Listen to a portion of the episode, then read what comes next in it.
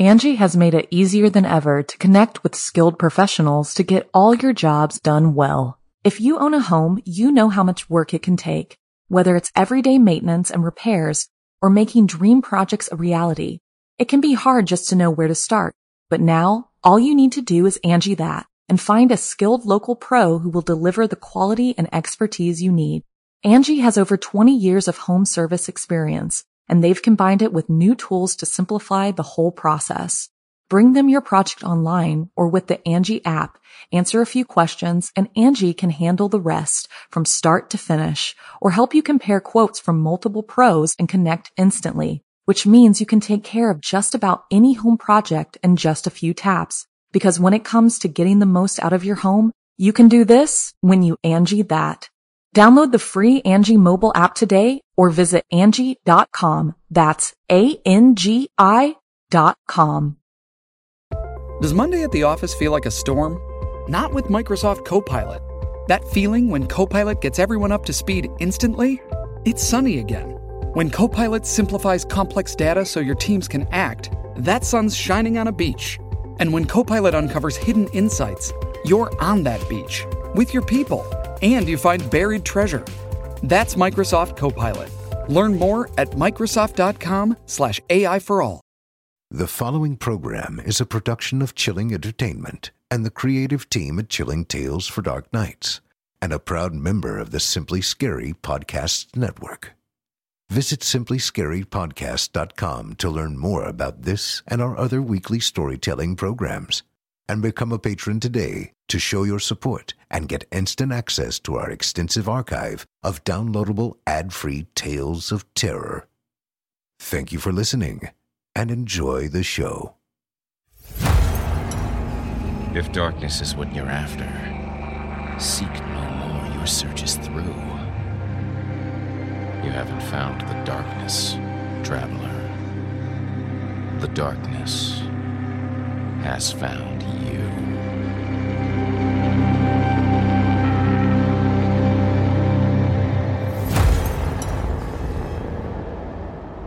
Welcome to Season 3, Episode 1. I'm your host, Jason Hill, and I'm thrilled you could join me tonight.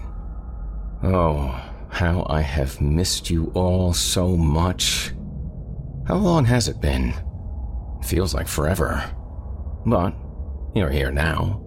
And while we could amuse ourselves with wistful wanderings down memory lane, I'll bet you're just itching to get back in the saddle. And who better to guide us down this dusty trail of terror than one of my favorite desperados of dark comedy, Jeff Sturdivant. You're listening to the standard edition of this program. If you'd like to show your support and enjoy ad free versions of this and all our other episodes, as well as hundreds of tales from our audio archives dating back to 2012, visit simplyscarypodcast.com and click Patrons in the upper menu to sign up today to get instant access from our friends at Chilling Tales for Dark Nights. Thank you for your support. Now, allow me to escort you to a place where the sun dies and nightmares come to life, where those who seek the darkness need look no further. Welcome, listener, to the Horror Hill. You haven't found the darkness the darkness has found you. We'll be kicking off season three with one hell of a bang. Our story tonight follows the adventures of a two man cleaning crew who handle only the messiest jobs and always make a killing. Without further ado, from author Jeff Sturdivant, I give you the technicians.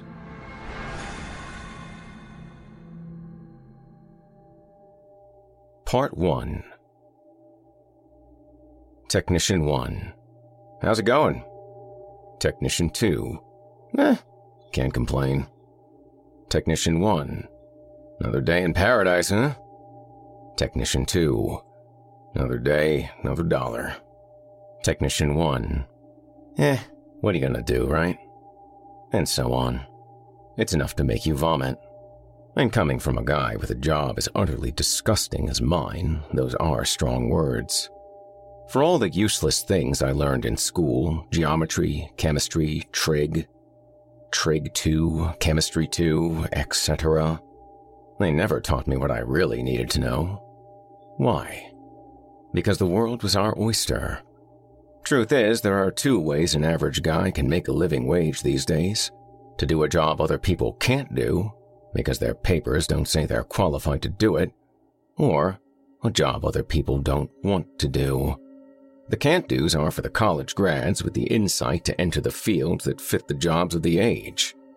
The don't wanna do's are guys like me, guys who thought their studies would give worth to their futures, rather than their futures giving worth to their studies. Guys who expected great big pearls to fall out of that proverbial oyster and land in their laps. So, here I am, a college graduate, listening to this prattle, the Dullards morning mantra. What are you gonna do indeed? Me? I'm 35 years old, a veteran of decent paying, don't want to do jobs. At some point, I found myself providing for a wife and four year old twin girls. It all snuck up on me like a terminal illness. The wife lost all respect for me long ago, the girls are too young to lose respect for me yet, but they'll learn to in time. Your efforts to be a provider may initially entitle you to some appreciation, but this rule is written in water. Observe, youngsters, there are no oysters. There are no pearls. Or, as Oscar Wilde might have told you, the world was your oyster, young millennials. But you used the wrong fork. My partner, Fernando, is another one of us don't want to do's, but he happens to be an exceptional one. I spend a great deal of my day with the guy. He's a character, always smiling and shaking his head the way he does, as though the more absurd it all gets, the more amused he is. The accent is good too, the kind of unabashed Spanish accent where R's are rolling all over the place. Really, you gotta like the guy. 44 years in the books, still fighting to be good natured, he still cares about stuff.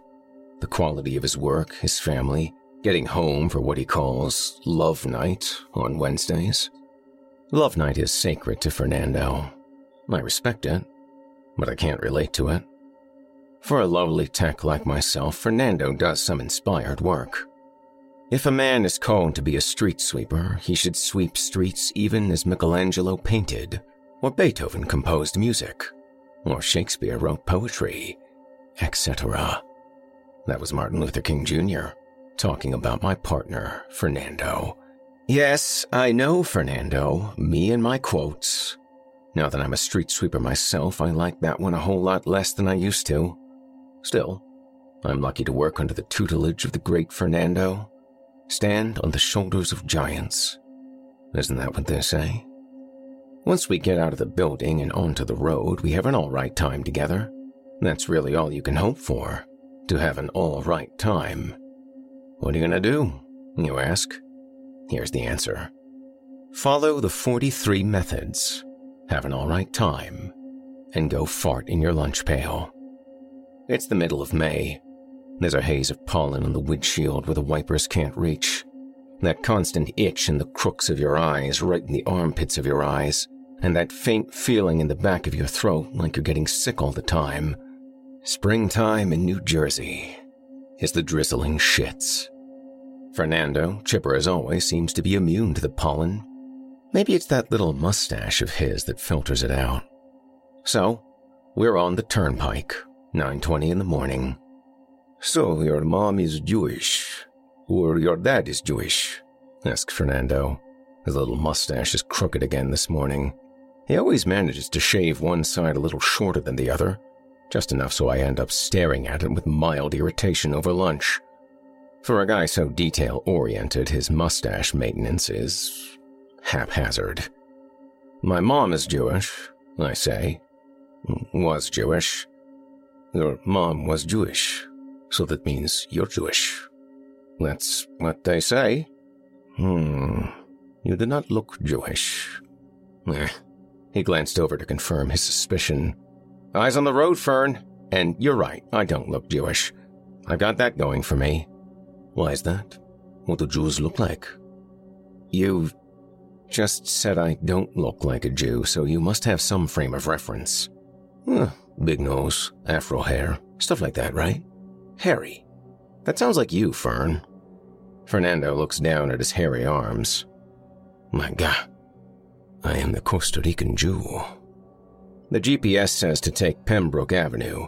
Fernando taps at the screen. It's been a while since we were down this way. So, what are we doing in a shitty truck? I ask. Going to work, man. Very funny. I mean, what are a couple of Jewish boys doing driving around in a shitty truck without air conditioning? We're supposed to have those suit and tie jobs, aren't we? Someone's got to do the real work, bro. He billows the heat from his shirt. The only thing separating you from the heat of the engine in these trunks is a plate of aluminum, which gets to approximately the temperature of the sun. The heat from the diamond plate flooring goes right through your boots. Some mystery bolt tinks from the undercarriage and spins in the wheel well and rolls down Pembroke Avenue. I hear it all the time. One day, some important bolt will fall off and we'll go rolling down the road ourselves. So, how's the family? Asks Fernando. The family? Fine, I guess. Kids are fine. Hmm, that's good, man. Yeah, kids are fine. How old are they again? Four? Just turned four? Man, time flies, bro. No kidding. How about you and the missus? asks Fernando. Hmm, who knows? You gotta stay good with her, bro. Gotta work at it. Know what I mean? Yeah, yeah, I know what you mean, but come on already. I give her all my money. Isn't that enough? Nah, bro.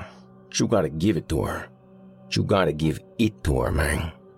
He does his best humping gesture from a driving position. Give it to her. Well, she doesn't want it, trust me. Man. He shakes his head. We've been through this a million times, at least every Wednesday. The guy just isn't ready to give up on me. The engine backfires and another mystery screw tinks in the undercarriage. A Hispanic guy watches from the curb. I meet eyes with him in the mirror. Then he's gone. Fernando mercifully changes the subject. Hey, do you know they're bothering me to get new uniforms again? The pleats in my polyester work pants are still crisp. Fern's are worn paper thin, several shades lighter red than mine, save for the faint stains the original color was intended to hide. It takes a lot of washes to get these heavy duty work clothes worn comfortably thin, and he turned away every uniform requisition form for nearly a decade.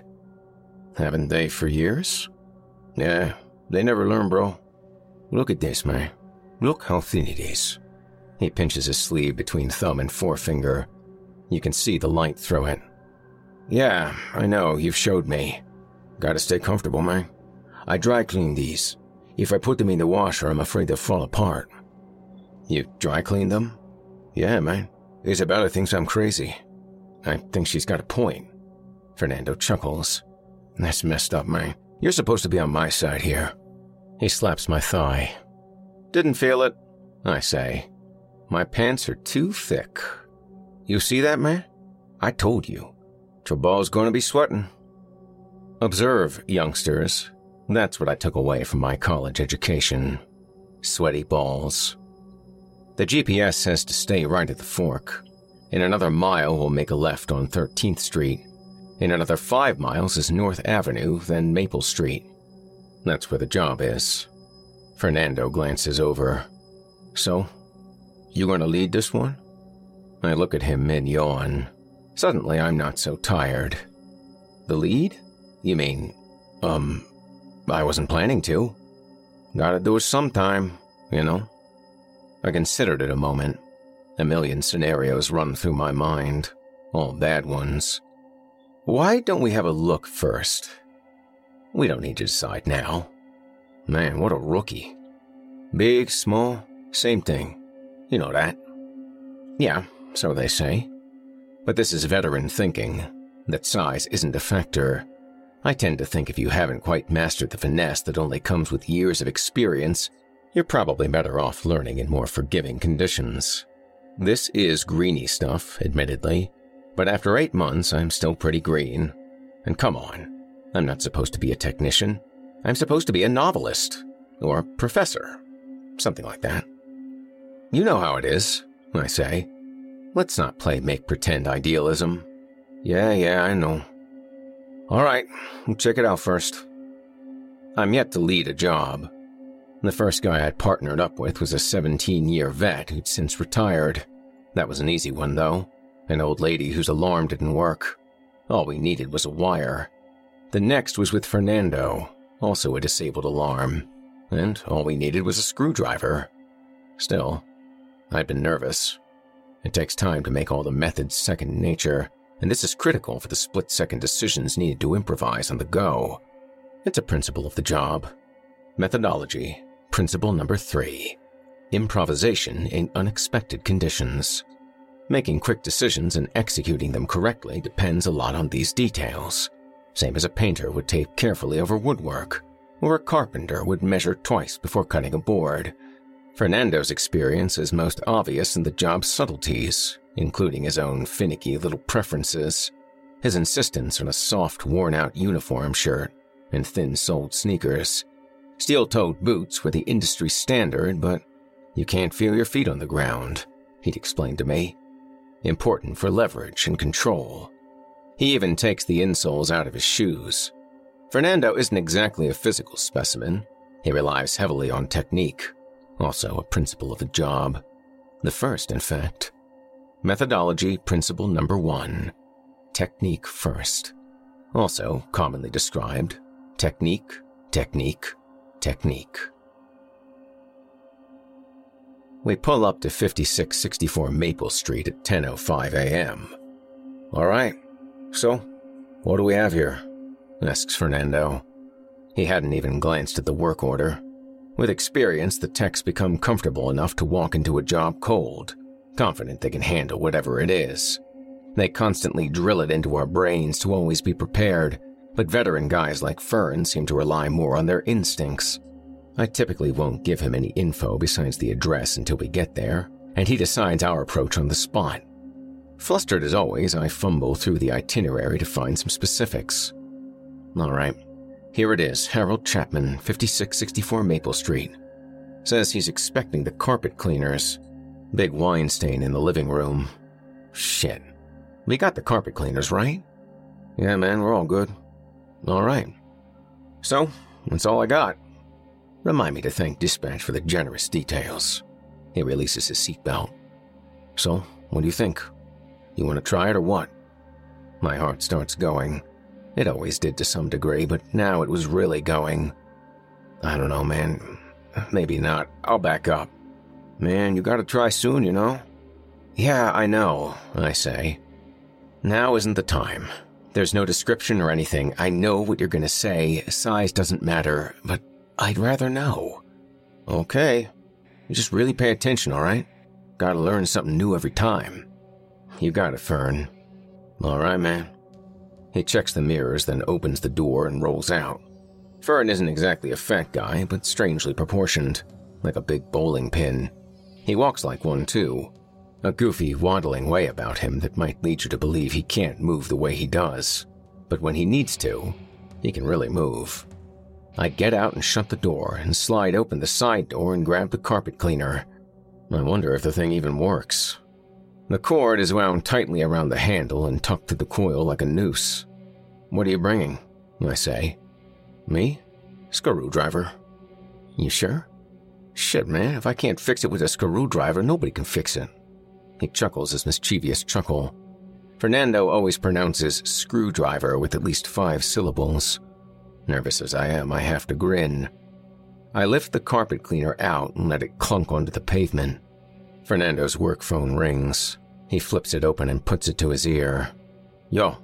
He holds up a finger for me to wait, and I lean there on the carpet cleaner. The street is empty. No one in the windows. A few moments later, Fern's head is shaking. Man, you gotta be kidding me. We just got here. I told you you shouldn't have sent him out alone. Yeah? Oh, we're in the middle of a job right now. Yes? All right. Sure, I'll let you know. All right, bye. He snaps the phone shut and drops it in his pocket. He looks pissed. What is it? Your buddy Alex went out by himself and made a mess. We gotta help post job. Alex isn't my buddy, That's just how Fernando makes it clear that someone isn't his buddy. He's always your buddy. What happened? I don't know, man. You don't have his number, do you? A message came into dispatch through the system. Alex won't use his phone for work. Nobody has his number. Where is he? Orange Oaks, about 45 minutes. I told her we're in the middle of something. If we stall, maybe she'll send someone else. He sighs. Damn it. Isabella's gonna be pissed if I'm late for love night. Pissed. Fernando had explained to me several times that Wednesday was his and his wife's love night. That's what he calls it anyway. And in case you're wondering, yes, it's exactly what it sounds like. Corny as it sounds, there's also something enviable about Fernando's little midweek holiday. My wife doesn't even look at me unless she has to. If it weren't for the kids, I'm pretty sure she wouldn't have anything to do with me at all. He flips his famous screwdriver the way he does, the flathead flashing in the sunlight, and tucks it in his belt. He could have been a bartender. All right, let's go. Got the glove? Yeah, I got it. Okay, let's do this fast. Maybe we can hurry up and get back on schedule. I'm always in awe of Fernando's apparent comfort before a job. Never any sign of nerves. The same goofy, wobbly walk, side to side on his thin soled sneakers. We approach the door. I put the heavy machine down and ring the bell. She always gives me shit when I'm late on Wednesday. I tell her there's nothing I could do about it, but she doesn't care. Then, I gotta hear it. The door opens. There he is, Harold Chapman. Big guy, maybe six foot four, maybe 250 pounds. A big boy. Mr. Chapman, how are you this morning? says Fernando. Thank you for coming on such short notice. This stain is just an eyesore. He pulls the door all the way open and steps back. Fern grins at me. He knows exactly what I'm thinking, and yes, I'm glad I passed on leading this one. No problem at all. I understand, sir. Mr. Chapman motions for us to come in. Fernando goes in first, and I follow, yanking the carpet cleaner over the door sill. Chapman winces, as though I might damage the fine piece of woodwork by doing so. I notice Fernando eyeballing our surroundings as we enter. Methodology principle number 20 Awareness of surroundings. A spill in the living room, right over here. Chapman leads us to the stain, a darker, browner one that I'd expect from wine. Can you believe what that cunt did to my rug? He says. 30 year old bottle of Chianti. I don't know what I was thinking when I married her. He turned to face us, his cheeks mottled red. So, can you get rid of it? I take my glove out of my pocket and put it on. Chapman watches me queerly for a moment, but returns his look to Fernando. Oh, yeah, I can clean it, no problem. And, uh, hey, is that an expensive shirt? All Chapman has on is a white undershirt, but he glances down to check anyway. That's all the time it takes. Fernando plants his heel, pulls the screwdriver, and lunges on his right leg. He wields the tool like a fencing sword, and with only the minimum effort necessary, he pushes the screwdriver into Mr. Chapman's eyeball. Methodology principle number one technique, technique, technique. The eyes are the windows to the soul, they say. But to paupers like Fernando, the eyes are just a fast track to the frontal lobe. Mr. Chapman doesn't scream. They never do. It's that short moment of preposterous confusion that allows us to subdue him quietly. The mail gloved left hand goes over Mr. Chapman's mouth, my left instep on his calf, and my right arm around his neck. The first time I'd attempted this maneuver, I didn't position my foot properly on the calf, and the man came down backwards on top of me. Fortunately, he was half the size of Mr. Chapman here. This time, technique is crucial. Technique, technique, technique. I bend the knee, maintaining my center of gravity, and Fernando scoops out the right leg with his ankle. His arms flail, instinctively reaching to cushion his fall. This is key. We get him down expertly, very gently for a man of Chapman's size, and Fernando straddles him with his knees, pinning the upper arms, and turns his attention to the screwdriver again. There we go. You're okay, bro, he says to Mr. Chapman as he thumps in the screwdriver with the heel of his hand. He always offers the subjects this kind of consolation. It isn't part of methodology. He's just trying to be pleasant about it. With a good last thump, the screwdriver breaks through the eye socket and sinks to the hilt. Fernando had done it so fast. Chapman hadn't even had time to protest. You see how I'm using the eye socket for leverage, man? I nod. Round and round. You're okay, buddy. Okay, almost done. The stainless steel flathead screwdriver is Fernando's favorite tool, which he grinds and polishes extra sharp at the tip. It's a round barreled screwdriver, so he can smoothly work the shaft around the circular rim of the eye socket. The edges of a square barreled screwdriver grind in the bone and tend to shred the eyelids, he'd explained to me, and cause undue blood spillage. Methodology principle number 11 avoidance of messes before they happen.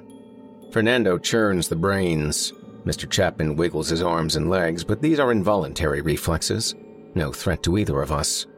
Satisfied that the brain is sufficiently disorganized, I remove my glove from over Mr. Chapman's mouth. Methodology principle number nine proper safety precautions. It isn't long before all movement stops. Mr. Chapman is quite sufficiently dead. The next step is to ensure we've made no mess, and if we have, to clean it up. Hold that steady, bro. I hold the screwdriver in place while Fernando tilts Mr. Chapman to check if he had urinated. If he had, he'd quickly remove the pants to keep from messing the carpet. If he hadn't, he wasn't going to urinate any time soon. He obviously hadn't shit his pants. When they do that, it's obvious right away. To Fernando, this is the most distasteful part of the job. Did he make pee pee? I ask. Nah, looks good. Hold that steady. A lifeless human head is more unwieldy than you'd think, particularly a big one. If I let it go, it will tilt over and spill its liquefied contents onto the rug. I've only made this mistake once, and the result was unpleasant enough to teach me my lesson. Fernando's phone rings again and he gets goofily to his feet. Just hold him steady for a minute, man. Don't spill that. I got it. Fernando frowns at the phone and holds it to his ear like it's something filthy. It's the office again. Yeah. Yeah, we're post jobbing the Chapman place. Hey, you know we have that stakeout later, right? We can't just drive all over New Jersey helping people out, man. He stands listening for a moment. I can hear the dispatcher's cool, reasonable tone in the receiver. Bro, I don't know what your buddy did, but they want us to break off right away and go help him. You mean leave this here? I said. But he was listening to the dispatcher again, with a finger in his other ear. I looked down at the body of Mr. Chapman next to his wine stain if he'd only known why his wife really spilled that Chianti on the carpet. Hmm. Soon, she'd have enough money to buy all the old Chianti she wanted. And, at the end of the day, Fern will be able to afford a nice bottle for love night. Me? I'll have plenty for my six pack. Chapman will have no trouble waiting for us to get back and post job, but the idea of leaving a body behind on a Tier 1 is highly off the book, the same as an unfinished job an act of neglect, subject to discipline, even discharge. Fernando is pacing through the living room now. I'm no veteran of PHA, but I've been there long enough to know what this conversation is about without hearing both sides of it. Fernando, the dispatcher, and Alex are all trying to cover their asses. Claire, back at the office, needs us to break off and help Alex immediately, but doesn't want to say it outright. Because she'd be advising us to work against Principle 19, Methodology principle number 19 No job left uncompleted. Fernando knows that, and has no problem disregarding principle 19 as long as it's by way of the greater principle 4. Methodology principle number 4 Work as directed. As far as Alex goes, he's in some serious predicament, and likely at fault for it. He put up a big red flag, but sent it into the system without telling Claire exactly what's wrong. Claire knows this, and stands to be blamed for not handling the situation properly if things go south. Claire also knows that Alex is being quiet because a little help might alleviate the whole situation, and no reports will need to be filed, and nobody will be in trouble. But for all of this to go smoothly, at least one of them has to put their ass on the line, and it's not going to be Fernando. I'll break off, Claire, but only if you tell me to, bro. I'm not going unless you're officially directing me to. So, what do you want me to do? He rolls his eyes at me. My arms are getting tired. Mr. Chapman has a head like a watermelon. I can feel the stew sloshing around in his skull. Thank you. See? Was that hard? Don't worry, I'll leave matches in the mailbox. Yes, yes. Alright, I'll let you know. Okay. Bye. He closes the phone and puts it in his pocket. From his other pocket, he produces a book of matches and kneels down and puts it in Chapman's pocket. He doesn't say anything. I can tell he's annoyed. So much for Principle 19, I say. I know, man. Fernando paces around annoyedly for a moment. Oh, you see how I push with my back foot? From the heel to back foot. You see why I like sneakers? Yeah, I saw. Good. I hold Chapman's head steady while Fern grabs a roll of black tape and a rag, and we pack the rag into his empty eye socket and rip lengths from the roll of tape and paste them over his eyes, sealing it shut. Still, I take two brass bookends from a nearby shelf and set each one next to each other. They should keep his head nice and straight until we get back, but the rag and tape will prevent a leak if they don't. Okay, man. Let's go see what's going on with your buddy. He seems to be lightening up already. I'm glad for that. On the way out, Fern drops a matchbook on the front stoop and kicks it over so the PHA letters are visible. Then we get in the truck and punch the address for Alex's job in the GPS and leave. The way things are going so far, Love Night is far from certain.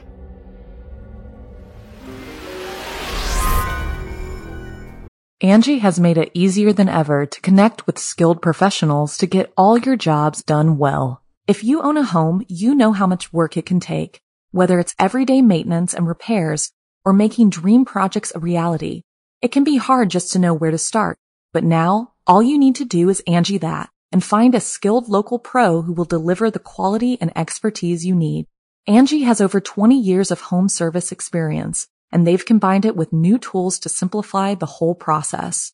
Bring them your project online or with the Angi app, answer a few questions and Angi can handle the rest from start to finish or help you compare quotes from multiple pros and connect instantly, which means you can take care of just about any home project in just a few taps. Because when it comes to getting the most out of your home, you can do this when you Angi that. Download the free Angi mobile app today or visit Angi.com. That's A-N-G-I dot com. This episode of Horror Hill is brought to you by BetterHelp. Well, there they go. Those last dying rays of summer sunlight. The shadows lengthen, the days shorten. A cold wind stirs dried leaves in the dead of night under a bone white moon, grinning, sinister. And my absolute favorite time of the year oh my god, I love October! Isn't it the best? Only problem with October is that it ends. And I've always struggled with the winter months. I get down, like real down. That's why I packed up my microphone and moved out west all those years ago.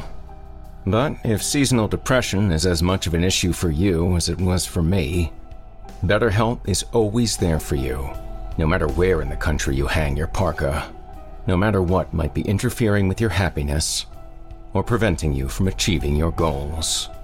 BetterHelp will assess your needs and match you with your own licensed professional therapist that you could be communicating with in under 48 hours providing a broad range of expertise available which may not be locally available in many areas. Now, BetterHelp is not a crisis line, and it's not self help.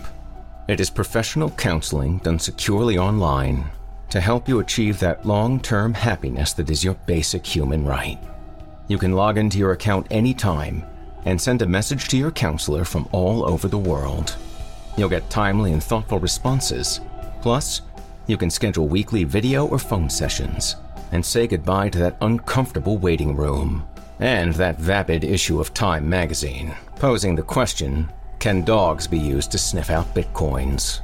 BetterHelp is committed to facilitating great therapeutic matches so they make it easy and free to change counselors if needed. It's more affordable than traditional offline counseling, and financial aid is available. BetterHelp wants you to start living a happier life today. Visit betterhelp.com slash hill. That's better, H-E-L-P, and join the over 1 million people who have taken charge of their mental health with the help of an experienced professional. In fact, so many people have been using BetterHelp that they are recruiting additional counselors in all 50 states. And don't forget this special offer for Horror Hill listeners and get 10% off your first month at betterhelp.com slash hill. One more time, that's better, H-E-L-P dot com slash hill. Thank you for your support of this program and of the sponsors that make it possible.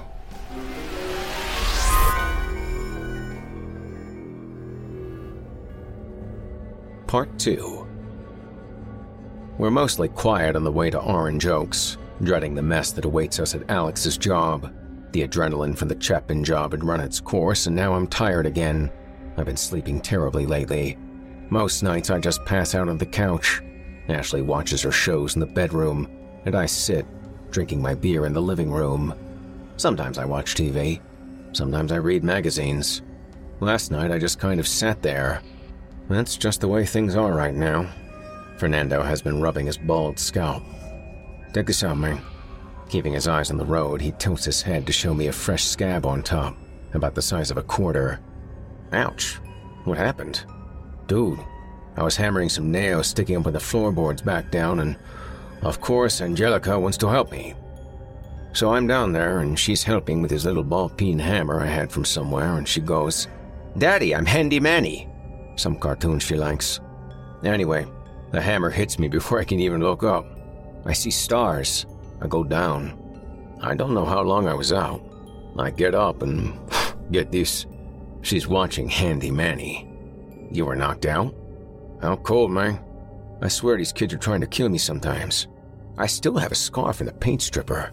Hmm, I remember that one. I wish I didn't, man. I remember this. He lifts up his pant leg to show the hairless mound of scar tissue, with the broomstick and the spokes. That one knocked me out too, man. Jesus. How many times have you been knocked unconscious? Eh, a dozen maybe. But like ten from the kids. What's the saying? How sharper than a serpent's tooth is to have a thankless child? Fern looks sideways at me. Chew in your quotes, man. English is Fernando's second language. Sometimes it takes him a second to work out a sentence with unusual syntax. Shit, man, says Fern. I don't think they're thankless, I just think they're trying to kill me. The GPS tells us our destination is on the left. As we pull up in front of the house, I see Alex's truck backed into the driveway, the bulkhead door wide open. He must be in there. If he isn't, he's blatantly disregarding Principle 18, an act subject to discipline. Methodology Principle 18 Vehicle Security. Fernando parks the truck and they get out and approach the vehicle. I knock gently on the hood and Alex's head pops up in the cargo area. He must have been cooping back there for a while. Not a good sign. He slides the door open and invites us in. Even in the dark of his new uniform clothes, you can see he's soaked in sweat and blood. Jesus, I'm glad to see you guys. There's blood in the whiskers of his chin. He'd been struck in the lip. What's the matter, man? He, he just kept coming. I couldn't get him down. You didn't butterfinger it, did you? I say. No! He didn't get away. He's dead, but Jesus. Had like a. I don't even know. Alex was exhibiting all the symptoms of what PHA techs call blood fever, a major league freakout after a messy job. This is forgivable. There isn't a technician I know of that is innocent of freakouts. Even Fernando had lost it a few times in his fledgling years. We all have stress related dreams about work, too. It's something about burning nasty chemical images in the brain with adrenaline as a kind of catalyst. Or, at least that's how it was explained to me. Just shop talk, really. My own dreams are the nervous type. A recurring nightmare of mine is driving all the way back to headquarters and realizing I'd forgotten to pick up a body. Another is that I'd taken a nap and slept right through my lunch break. In these dreams, I'll wake up past sundown with a full barrel in the back and two incomplete jobs. The dreams diminish as time goes on, but I still have one or two a week, and Fernando is never in them. In my nightmares, I'm always alone. Sounds like we got a mess in there, man. God, yeah. You guys have a carpet cleaner, right? Yeah, we got one. Thank Christ. What did you use? Fernando asks him. Alex's silence was telling. After a long moment came the admission. A Louisville slugger, he says. The customer requested it? suggests Fern. Occasionally, the customer wants to choose the manner of death, and a technician is selected according to their personal preference. Luckily, these kinds of thematic requests are rare. All three of us know the truth that Alex had been careless. Fern is just busting balls. No, I, I just. Oh, it usually works fine, you know? One, maybe two lumps. Alex is a three year guy. Not green, but certainly not beyond a mistake. A baseball bat is a careless and unprofessional way to perform a job, and it's clear he'd gotten too cocky in his limited experience. It's better to be overly careful than cocky and reckless. To use the right tool for the job. That's a principle. Methodology principle number 35. Proper tools for the appropriate applications. This is never a baseball bat. The senior techs say it best. A baseball bat is for baseball. Alex is a known basher, meaning he likes to do his jobs with blunt objects. The advantage of bashing is the decreased need for accuracy, but the drawback is the potential for a big mess. And a bat is a terrible instrument to bash with. Everything for lack of concealability to the extra space it takes to wield it. After this is over, he'll have to seriously rethink his methods. Unless there is no after this. Man, what the hell are you using a bat for? Don't you have a crackjack in there? Yeah, it was dumb. I know it was. It was just kind. Oh, it's a bad habit. Fernando shakes his head and peeks out the windshield for unwanted attention.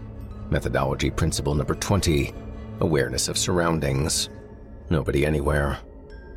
All right, let's have a look, Fernando says. I'll grab the cleaner, I say. We walk up the stairs to the porch. You can smell the blood before we even get to the screen door. Bro, you gotta be kidding me, says Fernando. He opens the door and I take a deep breath of fresh air before I go in. Inside, it looks like the set of a slasher film. Smears on the tile floor, spatter on the walls, bloody footprints on the carpet beyond the kitchen, both the victims and Alex's, a bloody handprint on the calendar hung on the refrigerator door, as though marking down some special occasion.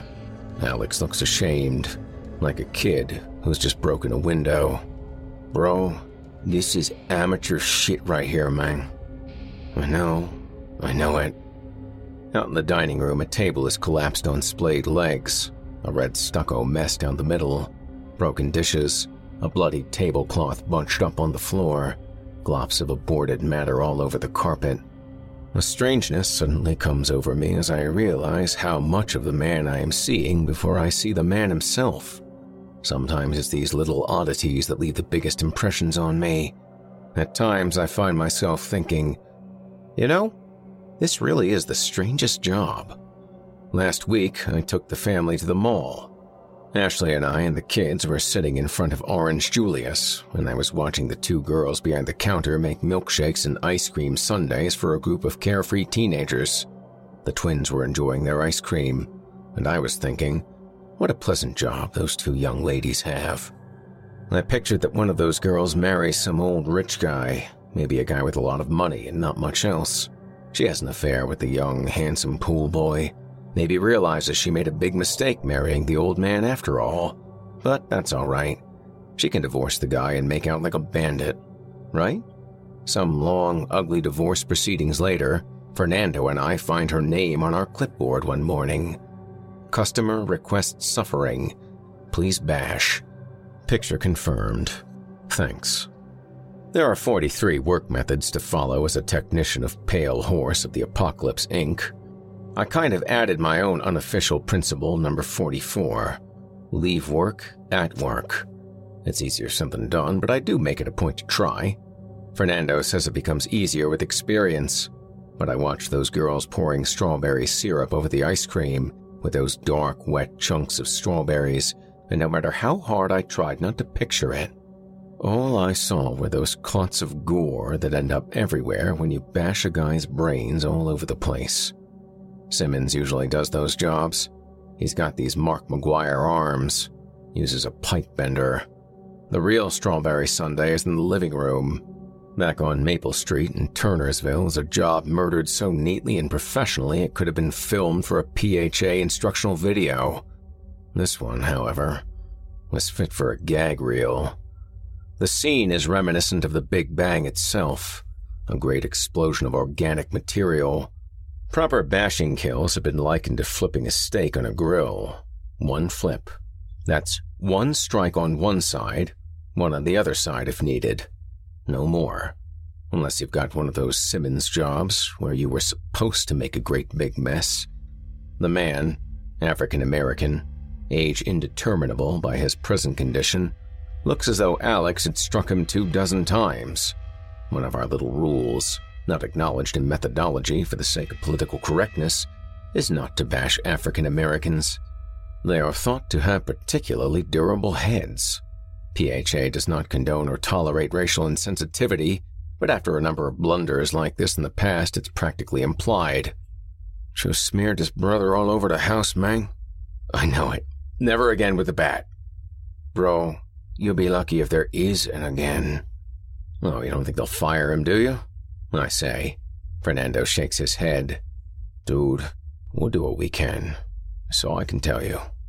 That's an honest mistake, man, protests Alex. You honestly broke like 10 work methods, bro. You got matches? Yeah, yeah, says Alex and reaches into his pocket. Throw one on the table there. No, you know what? Put one on the mailbox. He stands, hands on his hips, assessing the apocalyptic mess.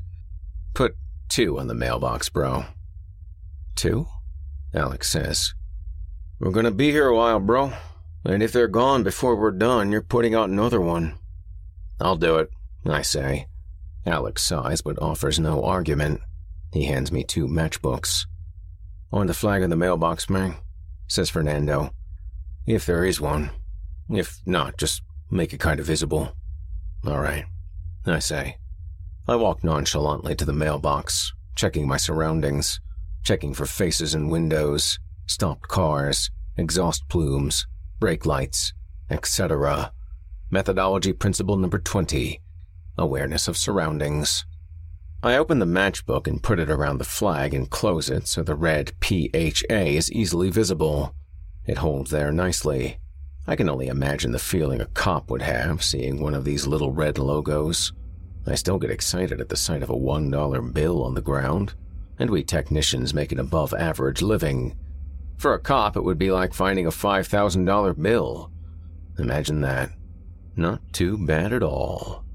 Methodology principle number 39 Discretionary use of matchbooks. I slide open the door and gather all the stuff in the cargo area we might need so I won't have to come out again for more before we're post jobbed. Methodology principle number six the right way the first time.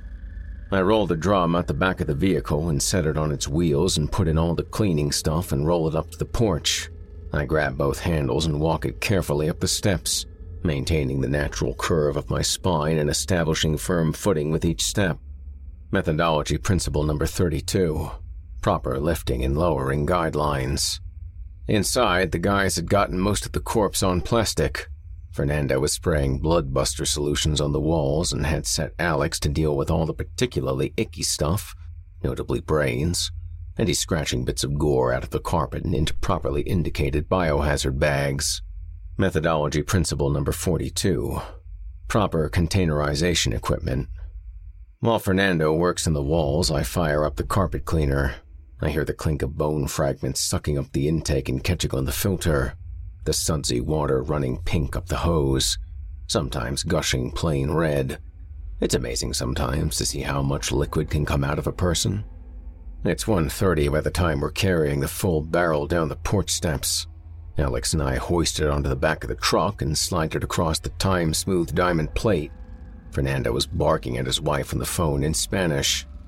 Thanks, guys, says Alex. That's all right. Fernando flips the phone closed and stuffs it in his pocket. Then he frowns and pulls it back out and dials again. You have much more to do today? asks Alex. One more, in Newton. Fernando is waddling down the driveway, phone at his ear, gesturing with his free hand the way he always does when he's worked up. I figure he's probably trying to get out of the Newton job. I'm thinking about switching to popping, says Alex.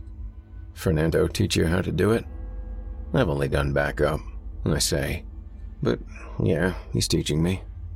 Alex is staring at his boots, playing with the gravel. You practice at home on anything? Nah, my wife thinks I'm a warehouse manager. She'd start to wonder if I started stabbing dummy heads in the garage, and she's probably looking for an excuse to get rid of me anyway. Oh, that's right, I, I forgot you're married. Yeah. Alex is one of those single guys you don't know whether to pity or envy for it. Either way, it's easy to hate them. Fernando comes back, the phone closed in his hand. All right, man. You get to go home early and we get to do more work. They're bringing me in? Yeah, that's what they told me to tell you. Terry said to bring coffee on the way back. Um, am I in trouble? I don't know. Light with cream and a sweet and low. Alex doesn't answer, just walks dejectedly down the driveway, walking it off. I'm rolling the carpet cleaner back to our truck when he comes back. They're gone, he says. What's gone? The matchbooks. Both of them. Oh. No kidding. It's probably that damn carpet cleaner, says Fern. I think probably dimmed all the lights in the neighborhood. Someone called the cops. Did you tell them we matched out? Says Alex. I told them you flopped two books, but it needed to be done. He's wiping down his hairy arms with a shop towel. Could have been worse, man. And this was a two tier job, so it's not a loss or anything. Fifteen grand at least. His phone rings yet again. He frowns and answers it. Yeah, Claire. Yeah? Fern is smiling now. Sure, that's a great idea. Why didn't I think of that? Yeah, ma'am, I'll tell him. Okay, bye. He hangs up. Okay, Alex. They're bringing you in. But first, you gotta pick something up. Um, besides coffee? Yeah, besides coffee. Fern punches Chapman's address into Alex's GPS and tells him where we left the matchbooks so we can grab them on the way out. With that, Alex is off to Maple Street in Turnersville. It's going to be a while before poor Alex is back on the road again, and by that time, he should have very different sensibilities. As we pull away from the house, though, something occurs to me. Fern? Yeah, bro. How the hell is Alex going to get Chapman out of the house and into a barrel by himself? Fernando pauses, then wheezes laughter. He's a professional, man. He'll figure it out. Well, if he throws out his back, at least he'll have a couple of months to rest it. At least a couple. That's funny, bro. I picture the mammoth man lying next to his good Chianti stain. Let's hope he puts those bookends back. Part 3 A day in the life of a pale horse of the apocalypse Inc. technician, or as my coworkers like to call it, another day in paradise, begins at 9 a.m. Each team, usually a veteran and an apprentice, is given an agenda, which may include a combination of killing, stakeouts, and or assists, in what dispatch estimate should amount to a suitable workday. As you might have guessed, they're hardly ever on the money. One day you might get back to home base with three full barrels by early afternoon, and the next, you might roll in at 9 p.m., with nothing but assists to show for it. If a particular workday is important to you, a PHA technician is not your type of job. Regular recertifications are required, so it isn't unusual to be relegated to training rather than sent out on the road. You can expect to be sent to training three or four times a month, or for extended periods if you screwed something up, like Alex had. In this way, training doubles as a form of discipline. Some of these training recertifications include methodology, biohazard and disposal, form and formalities, tools and applications, and practical safety. Methodology, if you haven't figured it out by now, is the set of principles by which we work. Each technician is expected to memorize all 43 of them, their explanations included, and we're routinely quizzed at random. Most of us can rattle them off without a problem, but mastering the principle on a practical level requires years of repetition, putting them into practice and repeating them until they become second nature. Fernando is a good example of a technician whose instincts have been modeled around proper methodology. Whether he can recite them or not has no bearing on his work at this point. He just knows them. Biohazard and disposal certifications include blood and body fluid safety and canning. The cans, corn based 60 gallon drums, are used for carrying back, transporting, and disposing of corpses. These drums are handled under strict guidelines during transportation, both back to the hub and out to the incineration station. I've never been to the incineration station. Fernando has. He says the corn based barrels and flesh burning smells like a cookout. Form and formalities is a brief certification but changes the most often. Those matchbooks are the basis of our formal dealings with the law. They aren't discussed between police and agencies, only quietly redeemed for cash 5,000 bucks apiece, and 10,000 for the black ones. The potential for these payoffs is factored into the cost of the job and paid for by the customer. Think of it as insurance. The incentive to keep the system quiet, unabused, and effective is self evident. Practical safety is another pretty easy one bites, cuts, sprains and strains, etc. Safety precautions and equipment. Most of the veteran guys have bite scars. A man in his death throes can bite like a pit bull. Fernando and I were in the last practical class together, and the trainer had borrowed him as a kind of visual aid I knew he'd been bitten a couple times, but it turned out he had bite scars all over him, at least ten still visible. One on his forearm was from choking a chinless man. This was so long ago he hadn't even started popping yet. He had a few on each leg from pinning attempts and one on his shoulder from a sloppy maneuver he couldn't quite explain. This in itself was telling. If you can't explain what happened, your technique was likely improper. The point of this display? Methodology principle number one Technique, technique, technique. Interestingly, with all these methods and principles, you'd think we'd have specific tools training, but no, we don't. Tools and techniques attain legitimacy through repeated successes, tried and true methods, like Fernando's screw-a-driver or Olivetti's choke, are both good examples. Every technician has his own strengths and weaknesses, and will adapt these successful tools and techniques into what works best for him. Bad, loud, or excessively destructive weapons are prohibited. But if creative freedom is allowed anywhere at PHA, it is in this area. We walk into Fortissimo restaurant at 3:15, more or less on schedule. Fernando has on his plain red cap, the one with the camera embedded in the brim. He's in a fine mood now, Looks like he's going to be on time for Love Night after all. This is a stakeout. Most of the time, at least two stakeouts are performed prior to a Zone 3 job, like commercial. This is also a Tier 2 job, subject to be left on scene. Jobs like these are prepared for carefully by the time the technician comes in for lunch. He'll have all the information he needs without ever having shown his face here prior. The target is the proprietor, John Frizzelli. The job has mafia written all over it. Organized crime related hits are out of alignment with our code of ethics, but the money for a Zone 3 Tier 2 job is too much for our sales team not to feign ignorance. Tier 2 Zone 3 is almost always stink of organized crime. When somebody wants a body to be left in public, it is more often than not to make a point. The unspoken truth is, where highly professional jobs need to be carried out, PHA is the industry standard. Carrying out your own mob related hits in this day and age is akin to filing your own tax returns. When there's a lot at stake, the obvious choice for anyone with money is PHA. So, ethical or not, we end up with our share of mob jobs. What do you say as this one? Fernando says. Olivetti. Well, big Oliver. I bet he grabbed some lunch first. Well, We'll report on the food, too. The host leads us to a booth, and I sit facing the door. Fern orders an antipasto appetizer.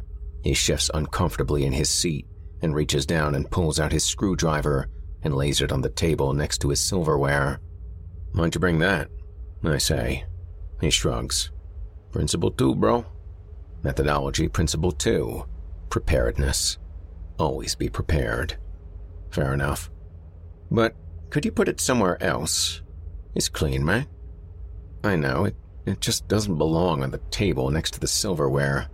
God, what's wrong with you? Seriously. All right, all right, I'll put it in my sock. He leans to the side and tucks the screwdriver in his black dress sock. Your table manners have a lot to be desired, Fern. Frankly, you've got no business in a nice place like this. He chuckles. Eh, I'm just a country boy. Give me a break. A Costa Rican country boy? I say. Yeah, bro. There's two kinds of us down there, man. The country ones and the city ones. I'm from out in the country. We didn't even have electricity growing up, man. Is that right? Yeah, bro, just candles. No TV? Do you know a TV that runs on candles, man? I grin. So, what did you do for entertainment? He has to think about this for a minute, then his face shows the recollection of a fond memory. Do you know what I did? You tie tin cans together, then you tie them to a horse's tail, and then you slap the horse in the ass and it runs like crazy. They're scared shitless while the cans clank around. Funny shit, man. I mean, that's mostly what we did. I let this sink in for a minute. That's what you did for fun. Yeah, man. We always had tin cans. That's what you used to hold the candles up, man.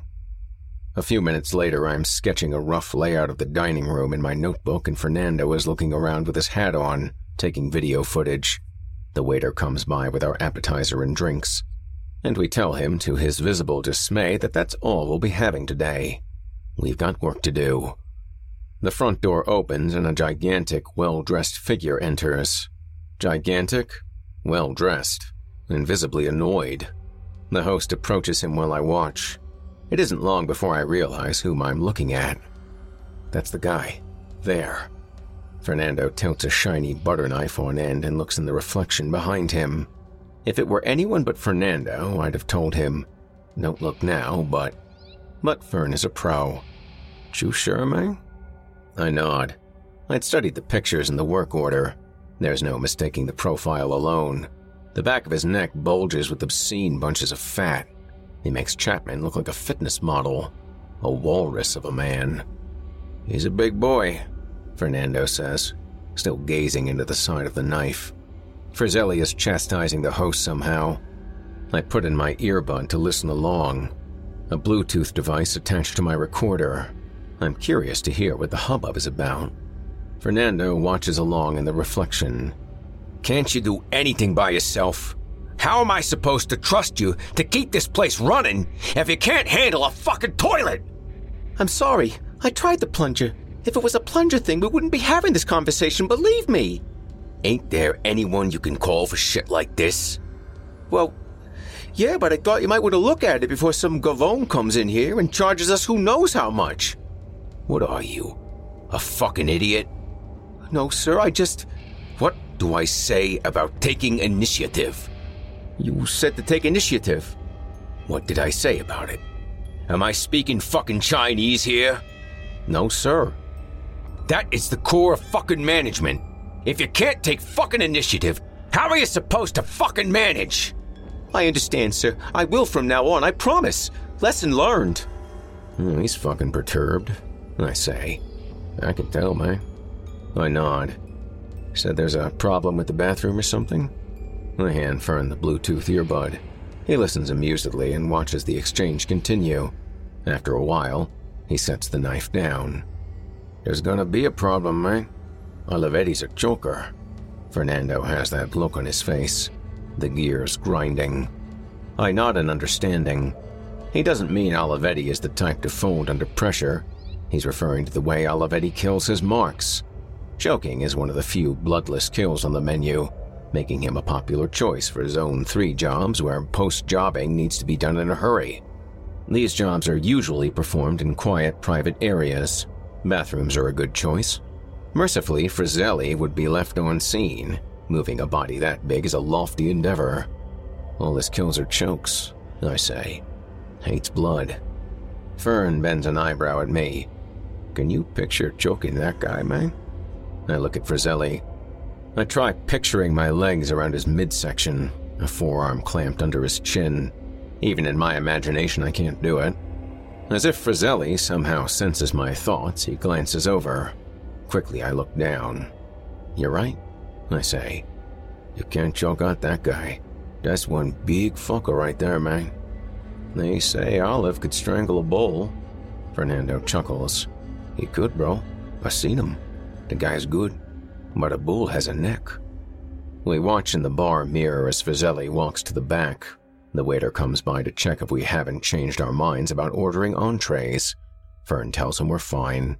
He leaves and Fern pulls out his phone. I'm calling Olive, man. Here? Just keep an eye out, man. I hear Olivetti's phone ringing through the receiver. I pop a bruschetta in my mouth. Olive, it's Fernando. He speaks quietly, checking constantly for anyone within earshot. No one around. No patrons. No waiter. Like 400 pounds, bro. No shit. You can't do the guy, man, seriously. It's not a good idea. He's got no neck or anything. Yeah, and if you end up under him, yeah, well, or if you want. I know, bro, split it with you. Either way, bro. Hmm, okay. This goes on for a minute before they have an agreement. Fernando hangs up. I'm gonna do him, Fern says. We're splitting the check. All right. When's it scheduled? Fernando bends an eyebrow at me. Hold on, I say. You. You mean now? Methodology Principle 26, bro. Methodology Principle number 26. Don't hesitate. Trust your instincts. Olive can't do this guy, bro. He needs to be popped. He takes the screwdriver and slides it back under his belt. And there goes my heart. So much for an easy stakeout. You're crazy, Fern. Jesus. Frizzelli's ass is sticking out of the stall when we enter the men's room. Shit is out of order, Frizzelli says, hearing our footsteps. Piss is fine. Fernando waddles ahead of me and motions for me to stand at the urinal. I face the wall and pretend to use it. Fern knocks on the partition and Frizzelli steps backwards out of the stall. You gentlemen all right? Yeah. Sorry, I didn't mean to bother you, sir. Just wanted to ask, are you happy with your current wine distributor? Frizzelli looks tentatively relieved, then annoyed. Believe me, Chico, you couldn't compete with my distributor. You delivery guys? I have that feeling in my thighs, that sour weakness. I can hear my own heartbeat. Everything looks sharper, has a tinge of blue, and I see my reflection in the chrome of the urinal's flush lever. Behind me, the black of an enormous suit jacket. Well, we are offering a free case to any new potential clients. Today only. Fernando's voice shows no sign of stress. For the life of me, I don't know how the hell he does it. And me? Why the hell am I doing this? I'm supposed to be a novelist, a professor, and something. Oh, yeah? Frizzelli smooths down his lapels and steps forward. What kind of vino we talking here? Fernando has his eye on Frizzelli's shirt. Worry about that stain, man. Frizzelli glances down. That's my cue. There will be no second chance to do this right. I turn from the urinal and jump on Frizzelli's calf and swing my arm around his neck just as Fern lunges in. In one smooth motion, I grab the bicep of my other arm and squeeze. All at once, I understand why Fernando had deemed this man unchokeable. He doesn't budge at all under my weight. It's like hanging onto a brick wall. If he were to get his hands on me, I'd be helpless. Right on schedule. Frizzelli's head bounds backwards, and I know Fernando has struck. Thank God. But something's wrong. Fernando's shoe had squeaked on the tile floor. I'd heard it. He'd slipped. Shit, says Fernando. And just like that, Frizzelli bucks me off his back like an angry bull. I bounce against the partition and land on my feet, but I'm disoriented and I nearly slip myself. Frizzelli stumbles and lands with his back in the urinal, snapping wall tiles like crackers. Somewhere the screwdriver clanks to the floor. Fernando is scrambling to hone in on it. Suddenly, I meet eyes with Frizzelli, an attitude of murder where there'd normally be astonishment. Not astonished at all. In a glance, I know he'd been half expecting this. Above his eyebrow, an obscene tear in the flesh of his forehead. Fern had missed his mark. It happens in a literal heartbeat. The skin splits wide, shrinking back over the bone. For a moment, you're not sure if it's going to bleed at all. Then, all at once, ribbons of blood. Before you know it, it seems like gallons of it are everywhere. The eyebrows, for reasons unknown, are direct portals to the circulatory system. All this had taken place in under two seconds, but the irony of Fernando slipping in his thin soled sneakers had occurred to us both immediately, and things are about to get even more slippery. You dead fuck! says Frizzelli, reaching into his jacket. I bolt for the stall, my body electric with adrenaline, bracing for the gunshot I knew was coming. But here comes Fern. He butterfly smacks Frizzelli's wrist, sending the gun skittering across the floor. It careens off the wall and under the partition, knocking the lost screwdriver into view. I pick it up. There's a bit of flesh still dangling from the blade. You filthy prick! Frizzelli swings a fist. Fern parries, nearly slips again. Blood is pouring in buckets, and his sneakers are slick with it. But here I come, sneaking up behind Frizzelli in my non slip boots. My instincts taking over. Fern's drills play in my mind, his work on the dummies back at the hub. You don't have to hit hard, man. Just connect. Let the screwdriver do the work. Thinking too much is what always fucks me up. Stabbing someone in the brain through the eye isn't unlike connecting with a golf ball or throwing a dart.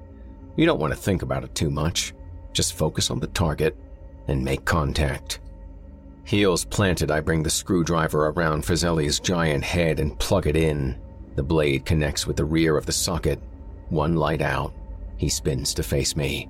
Fern wastes no time. He's on his back like a monkey. Frizzelli reaches up and grabs hold of Fernando's left ear. Fern yelps but doesn't let go. He grabs a handful of Frizzelli's jacket and steps on the back of his leg. An audible snap, and Frizzelli is forced to take a knee. Fern stretches the fabric across his mouth and nose. God damn! Kick the balls, bro!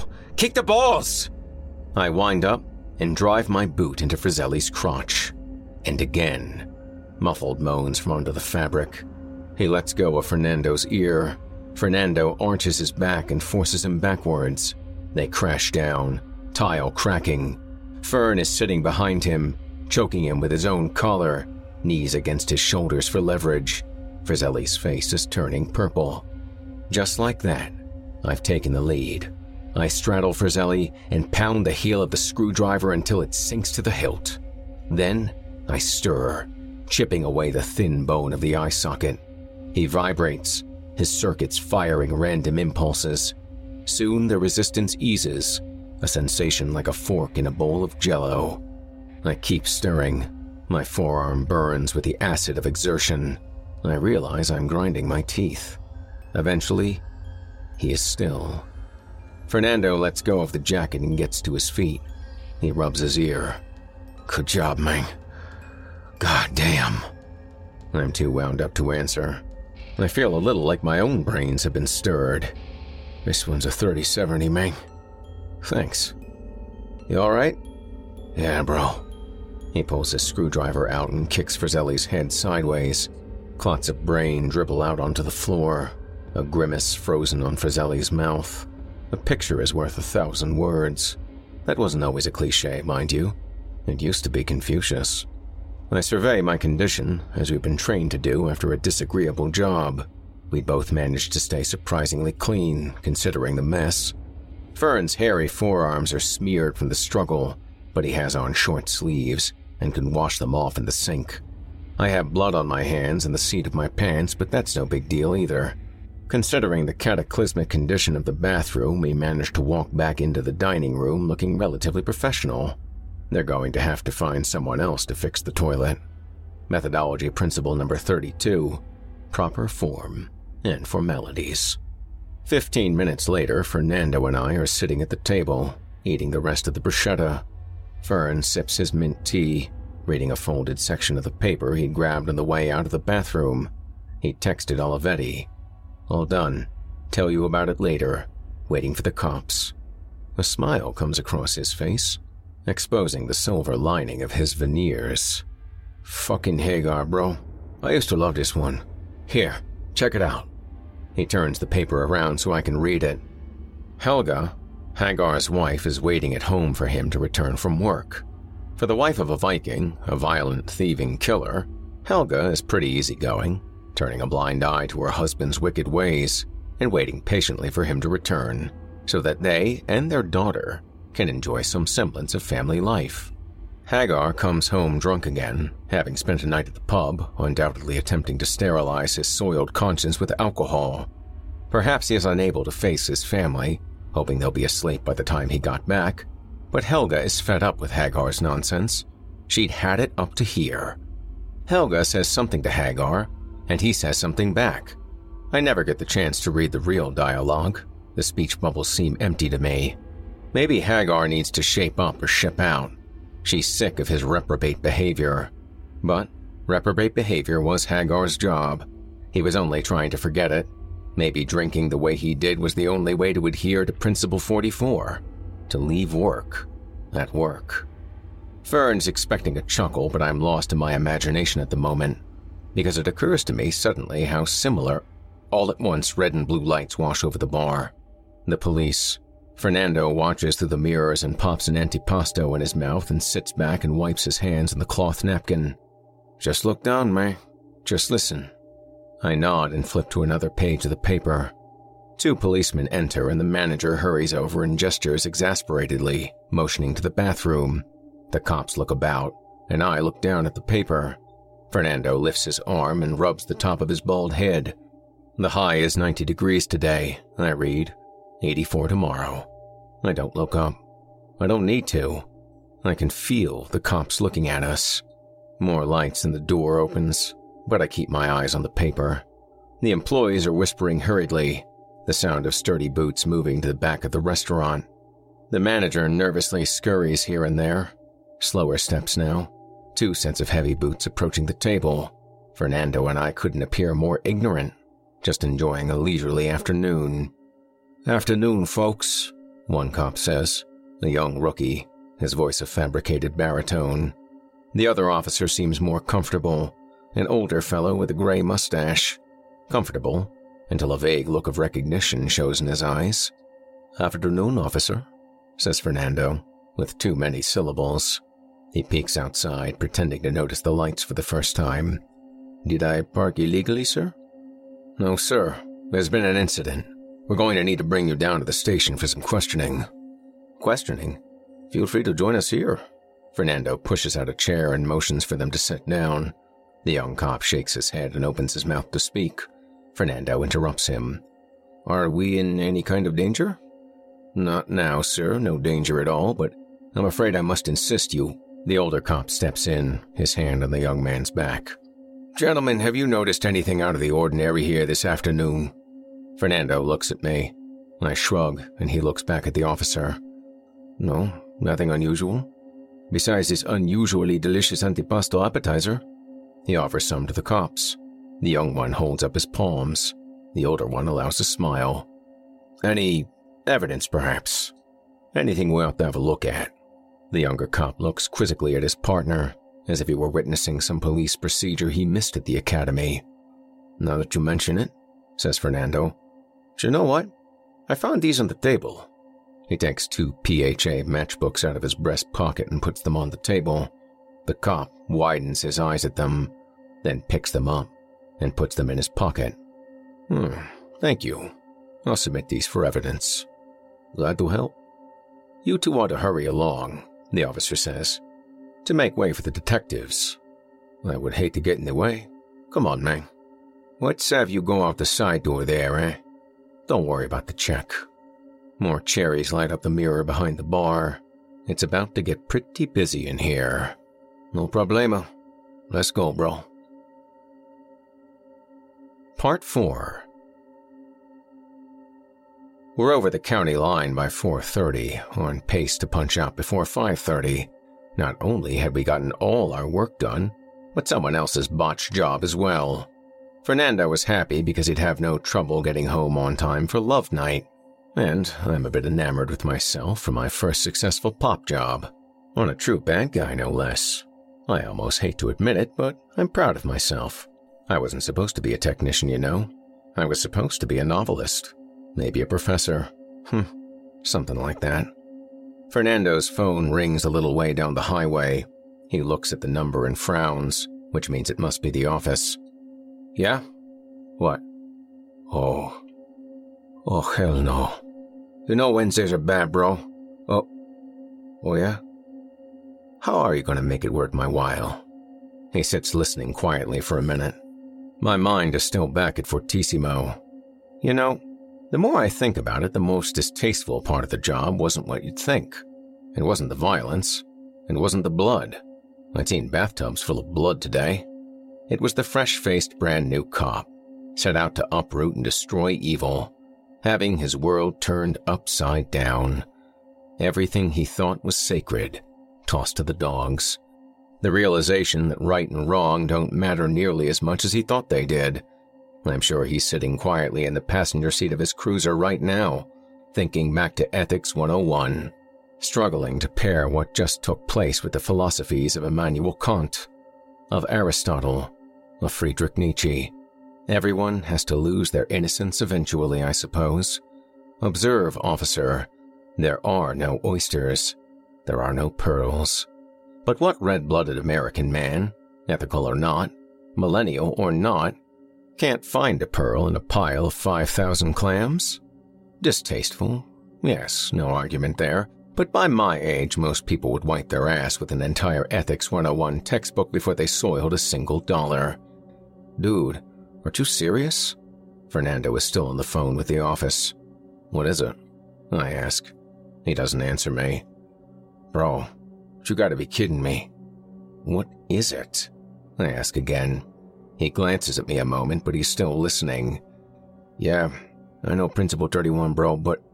But I. Principle 31 is an important one. One of the few principles you could be fired for not following. Methodology Principle number 31 Work as directed. Not following this principle is insubordination. Obviously, they're pinning another job on us. Fern looks pissed, but the fight is going out of him. I take out my own phone and sit there looking at it. There'll be no love night at my house either way, but we normally get out pretty early on Wednesdays, and I watch the kids while Ashley goes out doing who knows what. I ought to call her and let her know I may be home a little later than usual. I should, but I don't. I just don't care. A half day, every Wednesday for a month, that's what I want, says Fernando. For doing one more job today?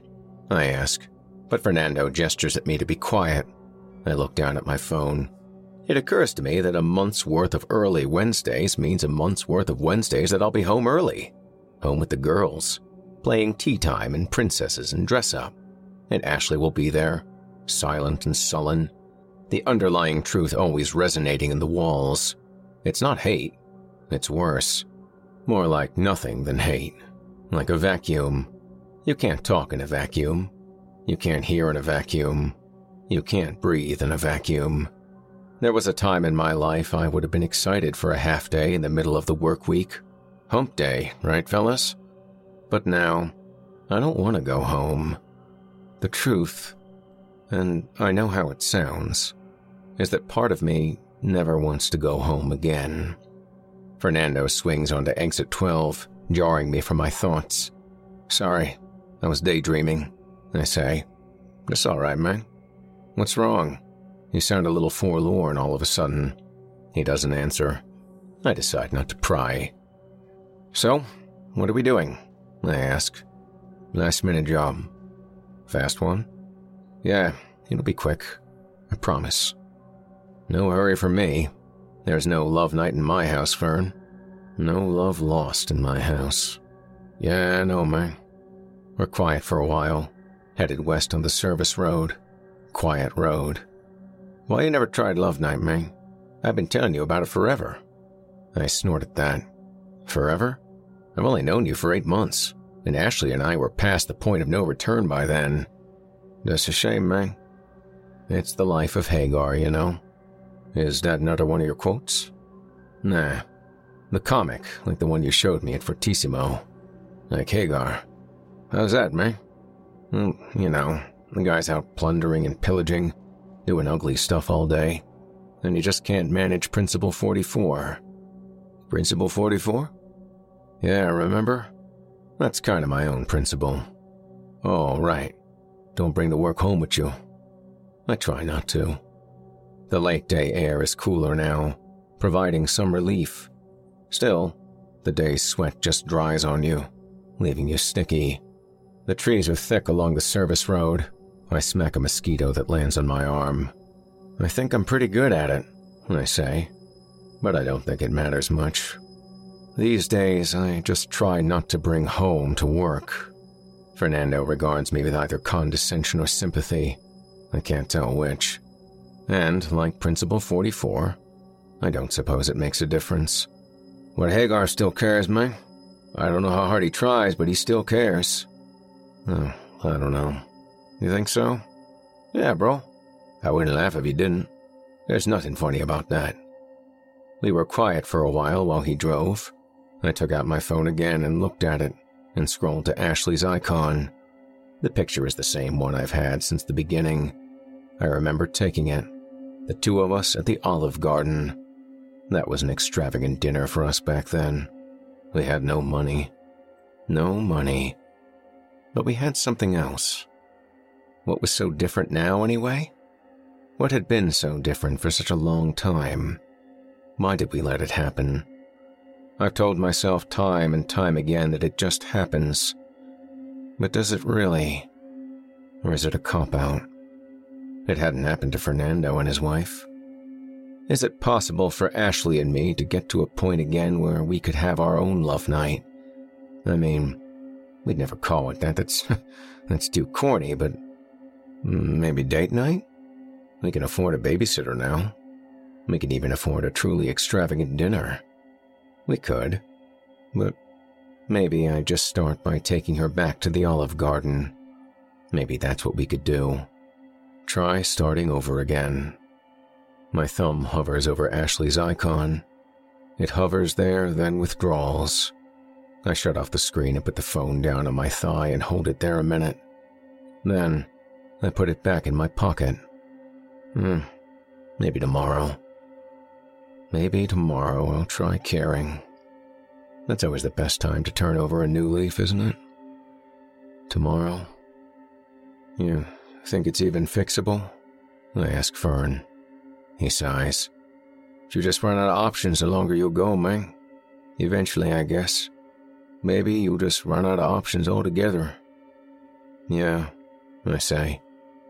We pull over in an old wooded lot the sun is behind the tree line now, and it's a relief. It's been a long, hot, blood soaked Wednesday. You gotta take a leak or anything? Fern says. Nah, I'm fine, I say. Are we close? Yeah. Fernando stretches his arms overhead. It gave me a month's worth of Wednesdays off. Off? No kidding. I reconsider my idea. Wednesdays off. Maybe I could make a project out of it. Hmm. Family Day? I could talk a lot, even if I don't want to. I could be thoughtful, say nice things. I wouldn't think about work. I'd tell Ashley she looked nice, even if I didn't think so. And the kids. I do stuff with the kids, but mostly I try to focus on Ashley. I try to see her the way I used to. I try. I'm off Wednesdays too then? I asked hopefully. Yeah, you too, man. Are they paying you? One kill's worth a day. Oh, that's great, man. Yeah. Quiet on the road, only the faint white noise of the highway in the distance. The sweat is drying under my scratchy polyester clothes, and the residual blood on the seat of my pants feels tacky on the canvas jump seat. The worn diamond plate floor of the old truck Blue stuff rocking back and forth in the opaque plastic windshield washer tank. Old bolts rolling down the road one by one. Each day, the things we take for granted slowly disintegrate. All guys like us really have is our families to come home to. The smell of dinner when we open the door. The adoring kids. So happy to see Daddy come home again. That's why we do this in the first place. isn't it? The realization hits me like a shock. Just like that, I understand. The folly of my ways has never been so completely obvious. Clear as day. It's me. I'm the asshole. This whole time, I've been the problem. I have to fix my marriage before it's too late. God. By now, she probably wants me dead. Fernando, I've been thinking. He's turned to face me now, his feet planted flat on the floor, his hands in his lap. Bro, he said. What? That is some stain on your shirt.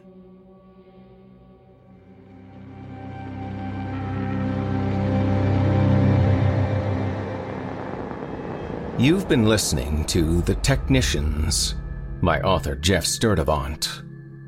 Wow. If that's what it's like in the field, I'd sure hate to see what the complaints department looks like. I'd like to personally thank you for joining me for this episode of Horror Hill. Don't forget to tune in again next week when I yet again regale you with a handful of tales to terrify, plumbed from the most depraved depths of the human imagination. The Technicians was written by and brought to you courtesy of author Jeff Sturdivant. Jeff Sturdivant is a winner of the 2018 ABR Listener's Choice Award for Best Humor Entry for his audiobook production of Occupational Hazards, The Blue Collar Omnibus. He writes about the absurd, the macabre, and general strangeness of the human experience.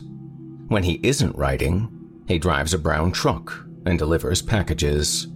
When he isn't doing that, he's usually getting into trouble. If you see him, avoid him. But do buy his books, because they're really quite good.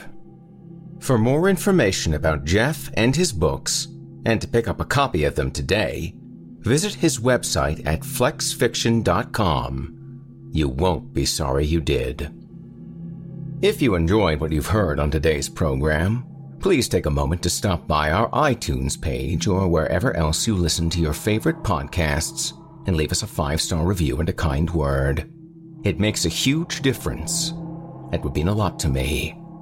If you'd like to hear a premium ad free edition of tonight's and all of our other episodes, visit simplyscarypodcast.com today and click the patrons link in the menu at the top of the screen.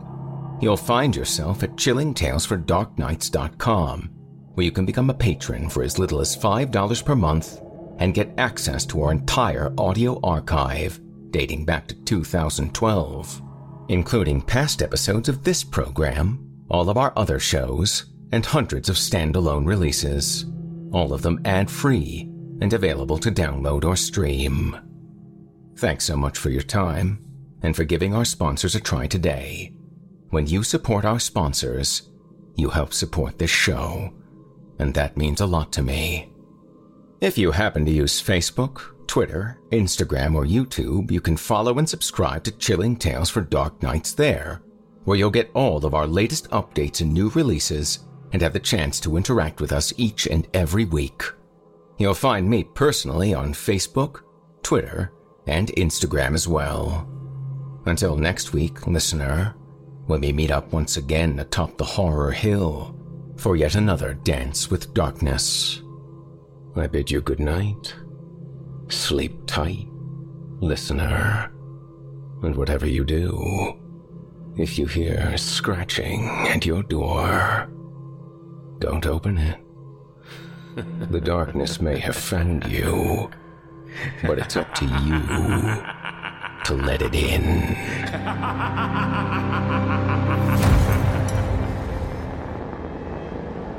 Thanks for listening. You've been listening to the Horror Hill Podcast, a production of Chilling Entertainment and the creative team at Chilling Tales for Dark Nights, and a proud member of the Simply Scary Podcast Network. Visit simplyscarypodcast.com today to learn more about our network and our other amazing storytelling programs.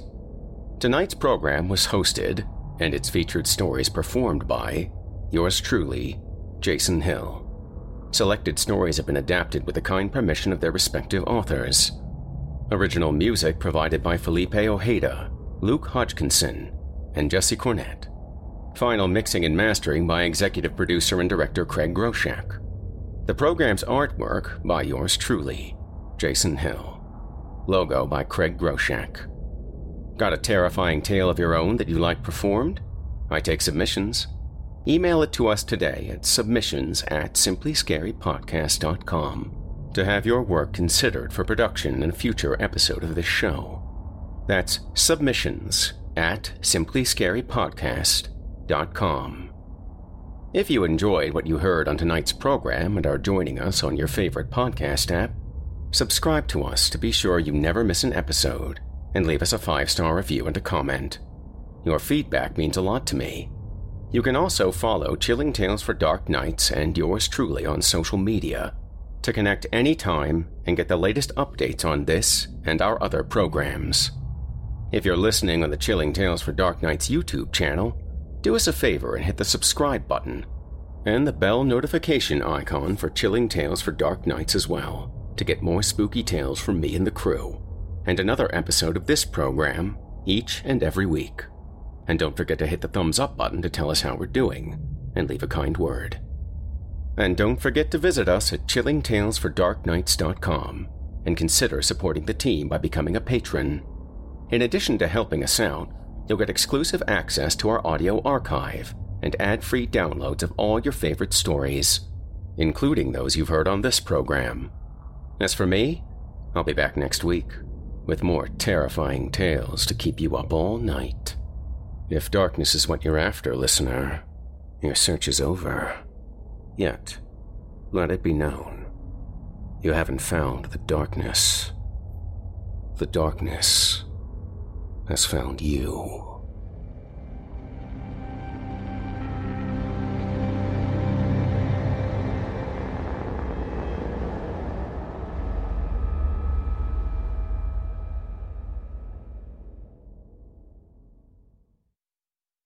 Angi has made it easier than ever to connect with skilled professionals to get all your jobs done well. If you own a home, you know how much work it can take, whether it's everyday maintenance and repairs or making dream projects a reality. It can be hard just to know where to start, but now all you need to do is Angi that and find a skilled local pro who will deliver the quality and expertise you need. Angi has over 20 years of home service experience and they've combined it with new tools to simplify the whole process. Bring them your project online or with the Angi app, answer a few questions and Angi can handle the rest from start to finish or help you compare quotes from multiple pros and connect instantly, which means you can take care of just about any home project in just a few taps. Because when it comes to getting the most out of your home, you can do this when you Angi that. Download the free Angi mobile app today or visit Angi.com. That's A-N-G-I dot com.